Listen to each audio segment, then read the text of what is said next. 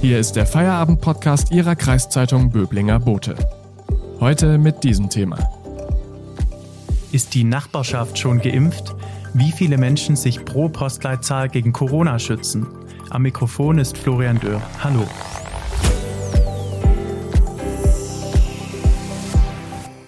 In Baden-Württemberg gibt es sehr große Unterschiede bei den Corona-Impfquoten.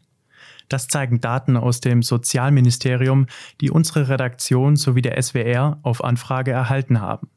Wo im Südwesten sind die meisten Menschen geimpft? Wie sieht es in Stuttgart und der Region aus, wie im Schwarzwald? Darüber spreche ich heute mit unserem Datenexperten Jan-Georg Blawetz. Hallo. Hallo.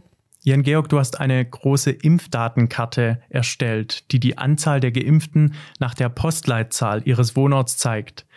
Was wolltest du damit genau herausfinden? Ja, wir haben da beim Sozialministerium gebohrt, um äh, einen besseren Eindruck zu bekommen, wo eigentlich geimpft wird und vor allen Dingen, wo nicht geimpft wird in Baden-Württemberg. Man muss dazu einschränkend sagen, dass im Sozialministerium die Daten nur für Impfungen in den Impfzentren und von den mobilen Impfteams vorliegen, nicht aber für die ähm, Impfungen in Arztpraxen. Wir reden also über circa 60 Prozent aller Impfungen, die in Baden-Württemberg verabreicht wurden. Hintergrund von dem Ganzen ist eben, äh, wie schon gesagt, so zeigen, letztendlich vor allem, wo, wo nicht geimpft wird, das ist ja die große Debatte der letzten Wochen und ähm, letztendlich auch um zu schauen, ob äh, gewisse, ob, also ob es auch beim Impfen so eine Art wie soziales Gefälle gibt. Ähm, das hat man ja bei den Infektionen gesehen, dass ähm, die Gegenden, in denen äh, weniger reiche, wohl, weniger wohlhabende Menschen wohnen, äh, dass die stärker betroffen waren von Corona-Infektionen und uns hat einfach interessiert, ist es beim Impfen genauso. Und gibt es dieses soziale Gefälle beim Impfen? Man kann es natürlich nur, ähm, nur exemplarisch betrachten, weil Daten auf Postleitzahlebene nur noch sehr lückenhaft vorliegen, teilweise auch von, von Datendienstleistern verkauft werden für, für eigentlich ganz andere Zwecke. Äh, wir hatten jetzt tatsächlich nur die Impfzahlen und konnten uns dann eben für, für Großstädte wie Stuttgart zum Beispiel anschauen, ähm, wie sich die Impfbereitschaft äh, eben auf Stadtgebiet verteilt. Für Stuttgart kann man dann relativ deutlich sehen, ja, in den äh, relativ wohlhabenden Innenstadtbezirken, auch in südlichen Teilen auf den Filtern, sind deutlich mehr Menschen ins Impfzentrum gegangen als jetzt in, äh, in den nördlichen Stadtbezirken entlang des Neckars. Ähm, und es ist auch sehr unwahrscheinlich, dass, dass die, äh, die, die, also die da nicht ins Impfzentrum gegangen sind, dass die alle sich ihre Impfung beim Hausarzt geholt haben. Ähm, und ja, tatsächlich ist die, die Teilung der Stadt, wenn man so will, eigentlich eine ganz ähnliche wie die bei den Infektionszahlen. Die wohlhabenderen Viertel sind nicht nur weniger von Infektionen getroffen worden, sondern sind auch besser geimpft. Und, und ähnliches deutet sich eben auch für, für andere Städte an. Wobei im Detail haben wir es uns bisher jetzt nur für Stuttgart angeschaut. Und welche Auffälligkeiten lassen sich sonst aus der Karte ablesen? Ja, es zeigt sich äh, insgesamt, dass die, ähm, die Großstädte von den, von den großen Impfzentren, die dort angesiedelt sind, eigentlich kaum profitiert haben. Also ganz oft in Karlsruhe zum Beispiel ist es so, eben auch in Stuttgart, aber auch in Ulm beispielsweise, Heidelberg genauso. Äh, es so, dass die Innenstadtbezirke eigentlich die relativ niedrige Impfquoten haben. Wenn man jetzt guckt, also wie viele Leute waren im Impfzentrum äh, und das Umland und die Gemeinden drumherum äh, ziemlich gute Quoten haben. Also das heißt, äh, die, das Impfzentrum in meiner Nachbarschaft hat mir als Großstadtbewohner in der Regel relativ wenig genützt. Ähm, und dann gibt es halt noch so ein paar einzelne Zentren, äh, so in Oberschwaben, im Ostalbkreis, ähm, äh, teilweise auch in Nordbaden, wo, wo insgesamt sehr viele Menschen geimpft sind. Ähm, was da die systematischen Gründe sind, müssen wir noch untersuchen. Hauptsächlicher Eindruck bei mir aus dem Betrachten der Karte ist, dass gerade die Innenstädte von den Großstädten eigentlich relativ wenig davon hatten, dass, dass die Impfzentren dort angesiedelt sind oder waren.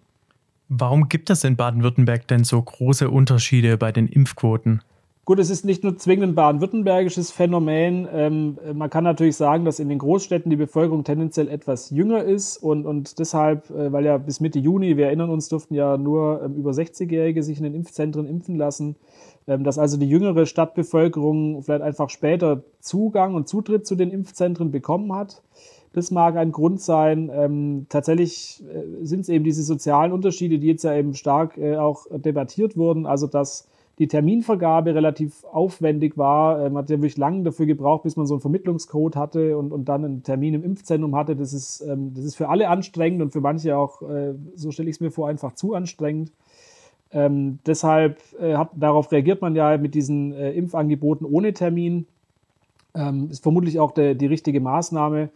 Ähm, also diese Kombination aus der Priorisierung, aber auch der, der komplizierten Terminvergabe führt, glaube ich, dazu, dass, dass manche Leute sich leichter tun äh, oder leichter getan haben, ins Impfzentrum überhaupt zu kommen als andere.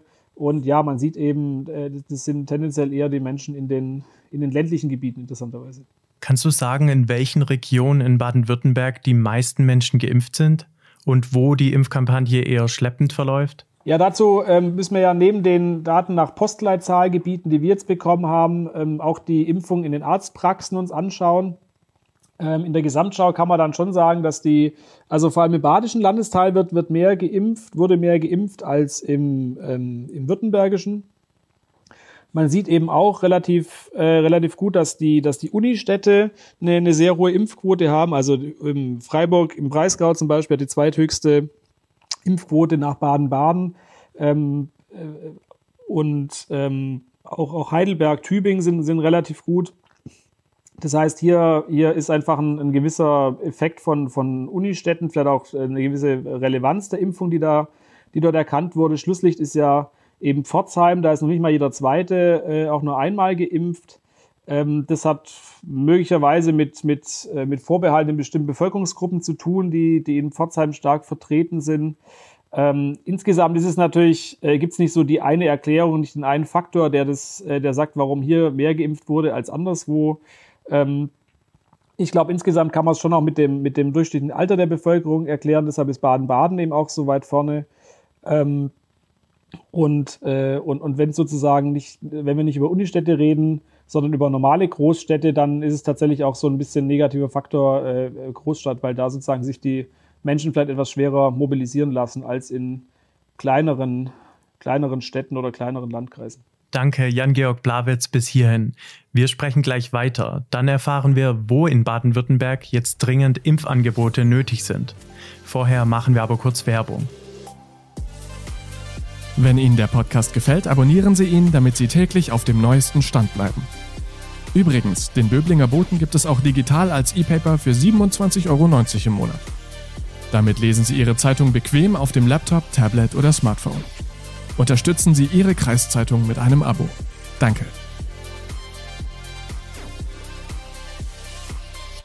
Im heutigen Podcast sprechen wir mit unserem Datenexperten Jan-Georg Blawetz über die unterschiedlichen Impfquoten in Baden-Württemberg. Gehen wir doch einmal ein paar Regionen durch, die unsere Hörer interessieren könnten. Wie läuft denn das Impfen in der Region Stuttgart, wie im Schwarzwald? In der Region Stuttgart sind die Impfquoten durchschnittlich bis unterdurchschnittlich. Also in Stuttgart selber haben wir ja schon gesagt, ist es, äh, ist es so zwei Prozentpunkte unter dem Landesschnitt. 55 Prozent sind, sind einmalig geimpft, 47 Prozent vollständig noch deutlich drunter oder nochmal drunter liegt der Rems-Murr-Kreis mit, mit 54 Prozent einmal geimpften und am besten ist es äh, in der Region Stuttgart, in Esslingen und Ludwigsburg. Da hilft jetzt auch der Blick wieder auf diese Postleitzahlenkarte.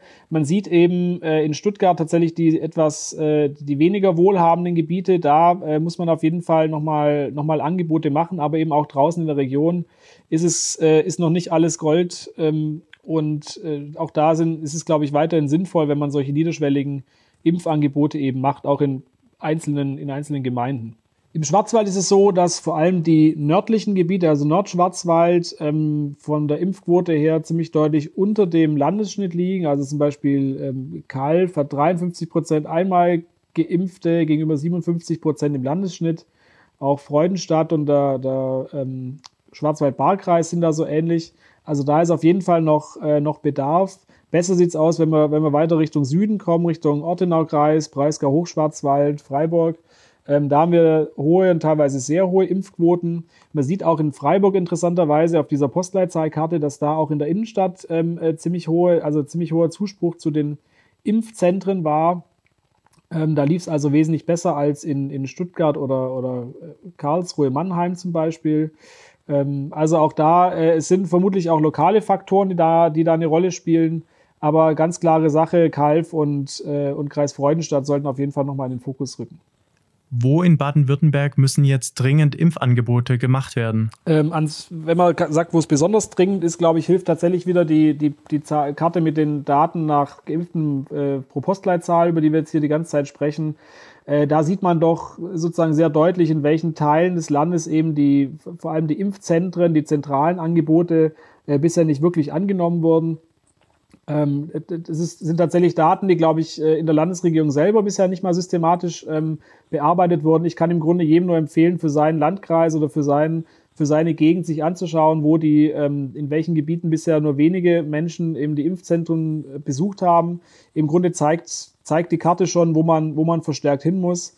Ähm, da kann sich am besten jeder selber äh, bei uns auf der Website informieren und, und die Daten sich wirklich en Detail anschauen. Danke für das Gespräch, Jan-Georg Blawitz. Am Montag gibt es dann den nächsten Feierabend-Podcast. Ich wünsche Ihnen bis dahin ein schönes Wochenende. Tschüss und bis bald. Das war der Feierabend-Podcast Ihrer Kreiszeitung Böblinger Bote. Neue Folgen erscheinen von Montag bis Freitag täglich ab 17 Uhr.